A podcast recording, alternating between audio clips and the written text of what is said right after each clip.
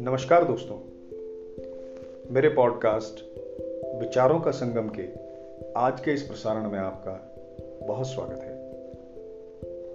दोस्तों, आज मैं आपके सामने श्री राम अवतार त्यागी जी के द्वारा लिखित एक कविता, जिसका शीर्षक है, गाली अगर न मिलती तो फिर। उस कविता का वाचन करूँगा। दोस्तों, रचना इस प्रकार है।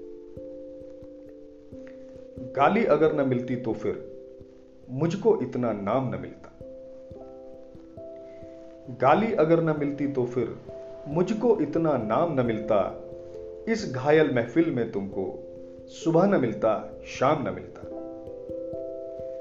मैं तो अपने बचपन में ही इन महलों से रूठ गया। मैंने मन का हुक्म न टाला, चाहे जितना टूट गया। रोटी से ज़्यादा अपनी आज़ादी को सम्मान दिया, ऐसी बात नहीं है मुझको, कोई घटिया काम न मिलता।